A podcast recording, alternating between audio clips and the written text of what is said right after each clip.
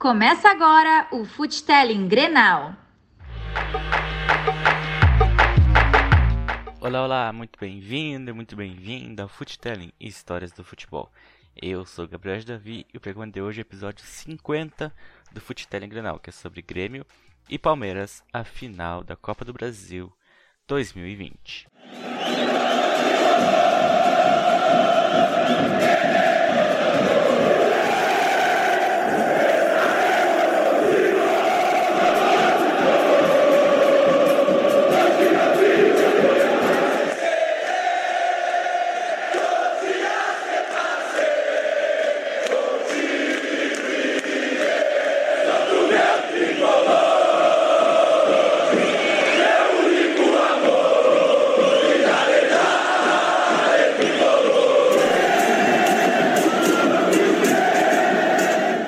Futelling Grenal. E vamos para o jogo, Palmeiras e Grêmio. O Palmeiras terá mudanças no time titular porque Luan terá que cumprir suspensão automática. Por outro lado, Patrick de Paula está novamente à disposição recuperado de Covid-19. Atual campeão paulista e da Libertadores, o Verdão tenta fechar a temporada com três títulos expressivos, algo que não ocorre desde 93 no Palmeiras. E de contrato renovado, Renato Portaluppi deixou aberta a possibilidade de fazer mudanças na equipe para a decisão. O garoto Wanderson podia aparecer no lateral direita e Ferreira era cotado por uma vaga no time. O certo é que o treinador promete uma postura diferente para o tricolor buscar a virada pelo ex. Será que aconteceu? E vamos para as escalações. O Verdão Paulista veio a campo com o Everton, Marcos Rocha, Gustavo Gomes, Empereur, Evinha, Felipe Melo, Zé Rafael, Rafael Veiga, Rony, Wesley e Luiz Adriano. E o tricolor gaúcho começou com Paulo Victor, Wanderson, Paulo Miranda, Kahneman e Diogo Barbosa, Matheus Henrique, Maicon e Tassiano, Alisson, PP e Diego Souza. Novidades, né? O Wanderson na direita, muito bom.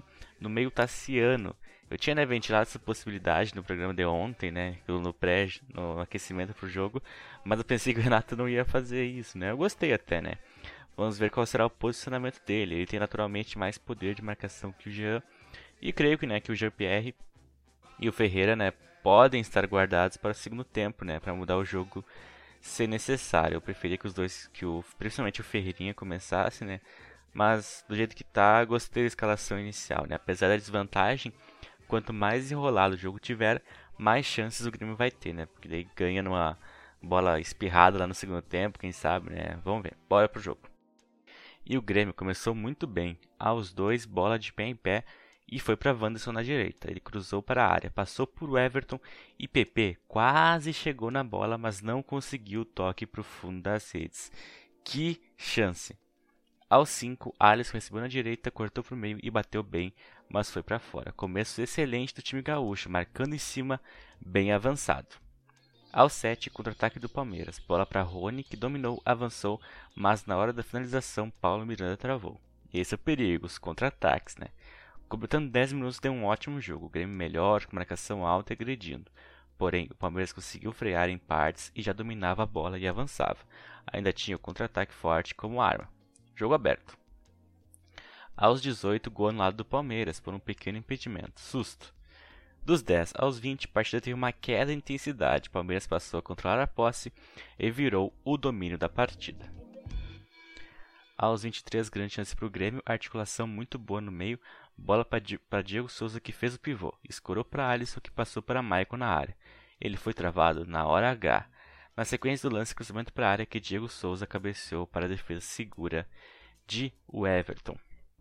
Aos 28, Rafael Veiga dominou na esquerda, ajeitou e bateu forte. Paulo Victor defendeu em dois tempos. Fechando 30 minutos e a partida continuava na mesma. Domínio do Palmeiras, estava criando e apoiando.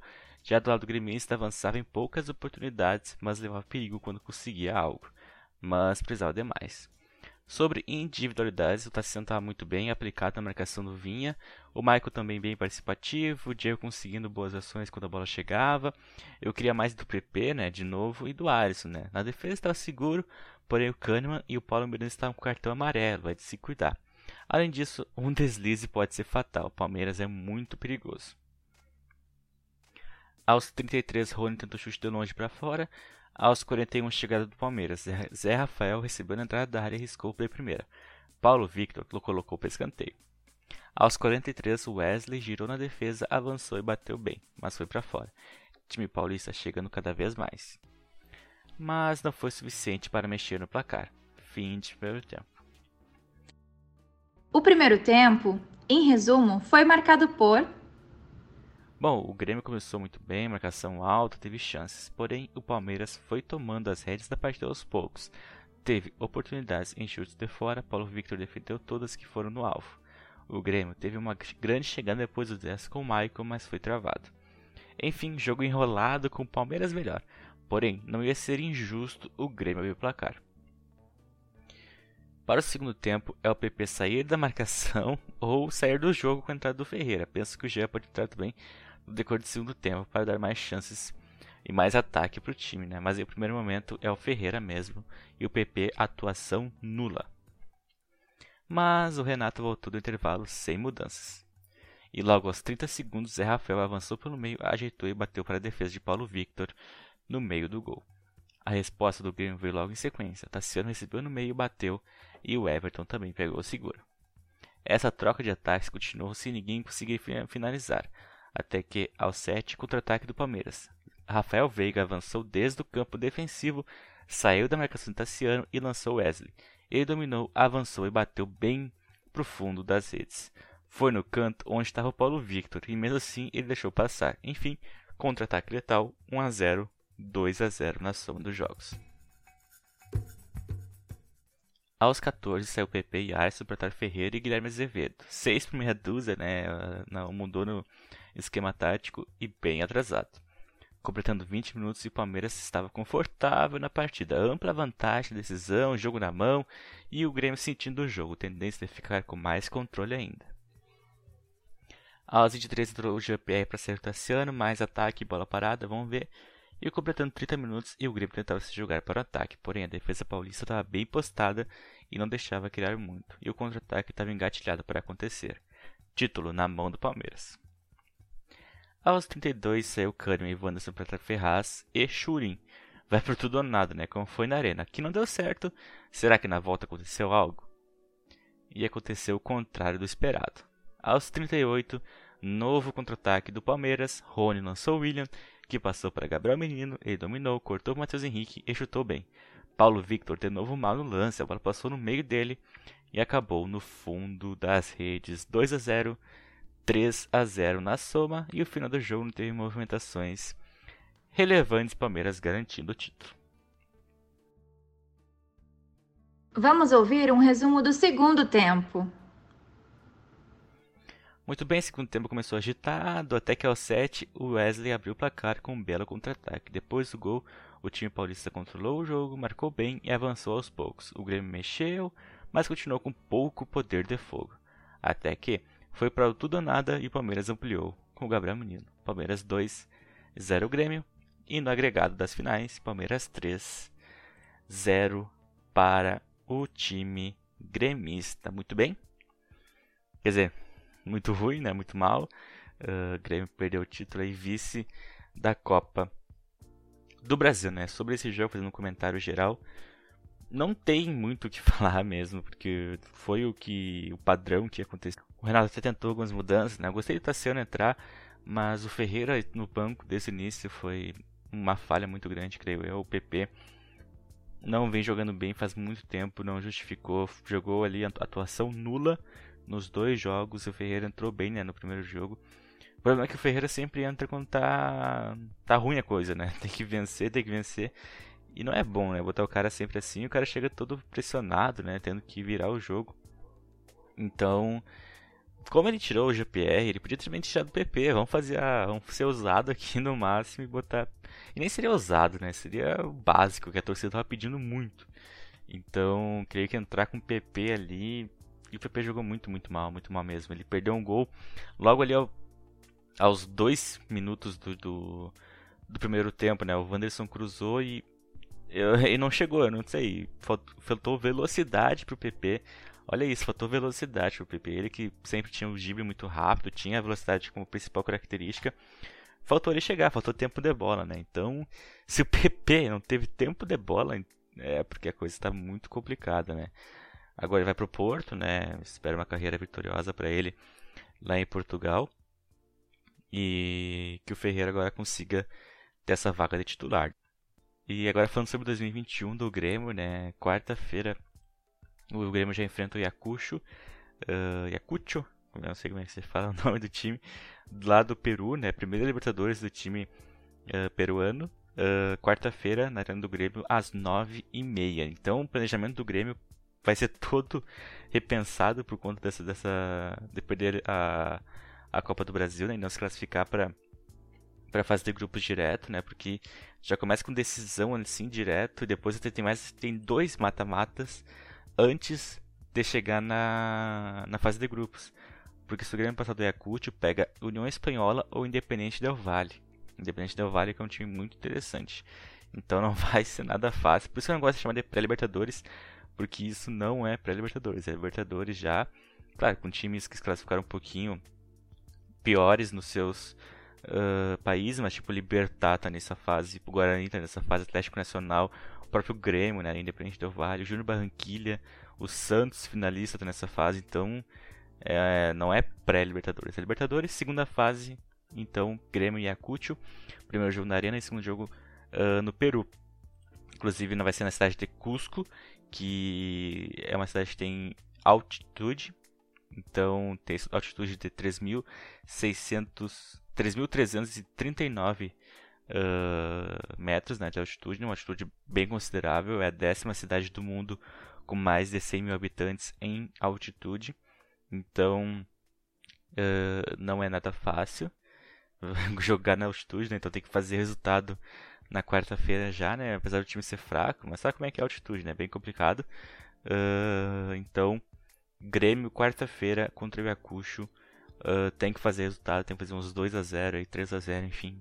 Ser classificado já lá pro Peru para não correr risco, né? Inclusive pega na parte física, né? O Grêmio já tá aí há muito tempo disputando, né, Brasileirão, Copa do Brasil, então a parte física tá muito desgastada, ainda vai jogar na altitude, complica mais ainda, né? Então, Grêmio quarta-feira fazer o resultado em casa, né? Sobre o time, sobre o que eu acho agora do, do planejamento para 2021 é usar mais a base. Tá? O Grêmio eu falei ontem, né, que o Inter tinha fechado com o cara do River Plate e que tinha que tinha que se inspirar no Grêmio, tinha que se inspirar uh, no River Plate, enfim, que tem base muito forte no próprio Palmeiras, né? O Palmeiras ontem ganhou com dois gols, o Wesley e o Gabriel Menino, que foram da base do Palmeiras, né?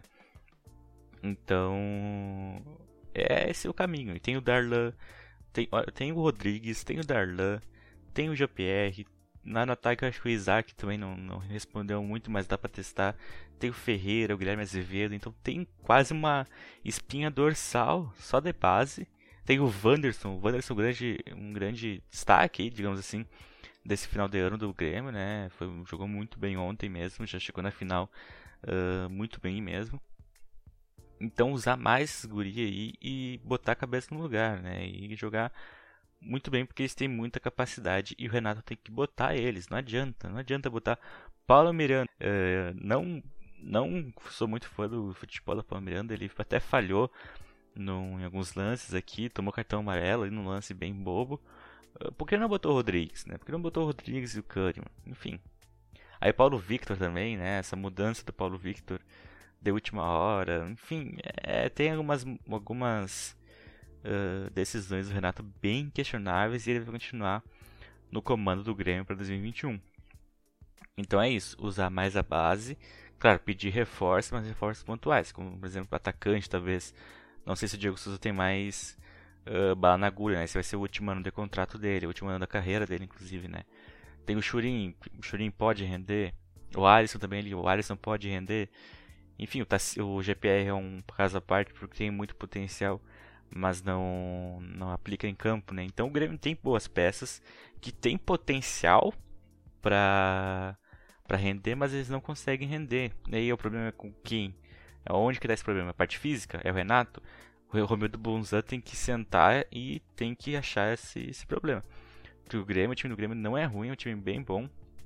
Que podia estar tá brigando de igual para igual pro Palmeiras, sabe? Claro, o Palmeiras tem um time inacreditável, muito bom. Rafael Veiga, um grande jogador, mas podia fazer um desempenho bem, bem melhor e podia garantir a vaga na fase de grupos no Brasileirão. Não precisar jogar agora, dois dias depois, uma decisão tão forte assim, já enfrentar um time pela Copa Libertadores, né? Então, fiquei meu registro sobre o Grêmio. Agora sobre o Footelling, que queria falar com vocês que hoje foi o último episódio desse Footelling desse jeito, Footelling Grenal. Uh, número 50, né? Consegui fechar no número redondo. Uh, penso em algumas ideias, eu vou reformular um pouco o, aqui o programa. Talvez eu faça programas mensais, é um pouco mais trabalhados, um pouco mais cheio de nuances. Vamos ver como é que vai ser isso. Não sei se vai ter programa de março, não posso prometer. Talvez eu una março em abril porque eu, eu, particularmente não quero falar de gauchão, mas como tem Libertadores aí talvez eu, eu, eu, eu repense. Uh, penso também talvez em usar os outros clubes, fazer um negócio mais geral do futebol brasileiro, não só da dupla Grenal, mas eu vou pensar em março, né? Então é isso aí o meu, meu destaque. Agradeço a todos. É que agora terminou a temporada 2020, né? Agradeço a todos por me acompanhar nessa temporada, foi muito legal muito importante, né? Eu me formei em jornalismo, quer dizer, eu apresentei o TCC com esse projeto, então um projeto muito querido, sempre se lembrado da minha história. Então, agradeço muito a audiência, um projeto muito importante. E eu vou abrir, eu vou ter outro projeto agora com umas amigas minhas da faculdade que temos algumas ideias, não tem nome, não tem nome ainda, mas a gente está pensando. Uh, então, Agradeço a todos a audiência. Fiquem ligados aí no Footelling Histórias do Futebol, que podem surgir outras coisas e coisas bem interessantes ainda. Então, fecho aqui a temporada 2020, a primeira temporada do Footelling Histórias do Futebol. Uh, desejo a todos um, um ótimo março. Vamos se cuidar, não tá fácil. Uh, cuide de, de você, cuide da sua família, dos seus pais, dos seus avós. Quando tiver que ir vacinar, vacinar vacine seus avós, vacina, enfim, quem tiver que ser vacinado vai vacinar. Só assim a gente vai conseguir essa, essa merda desse vírus e ela vai embora. E é isso, gente. Vamos se cuidar. Muita, usem máscara. Uh, vacinação, máscara, distanciamento. Não saia. Só sai que tiver que trabalhar. Uma coisa muito essencial mesmo. Não sei como é que tá o decreto nas suas cidades. Então se cuidem bastante. Que eu quero que vocês me ouçam uh, daqui pra frente. Eu quero muito ter uma troca com vocês. E vamos se cuidar para que isso aconteça, beleza? Então é isso. Muita saúde para ti e para tua família. E quem sabe quando a gente pode se encontrar aí. Acho que muito provavelmente no meio de abril, início de maio, eu consiga fazer alguma coisa por aqui. Então, fica aí o meu registro. Então, muita saúde para a família de novo, sempre muito importante destacar. Por isso que eu sempre fechei os programas desse jeito, porque realmente é algo muito preocupante que as pessoas talvez não tenham prestado muita atenção e a gente está colhendo nossos frutos, né? Então, de novo, terceira vez, muita saúde para ti e para tua família. A gente se vê e até lá. Tchau, tchau. Fui.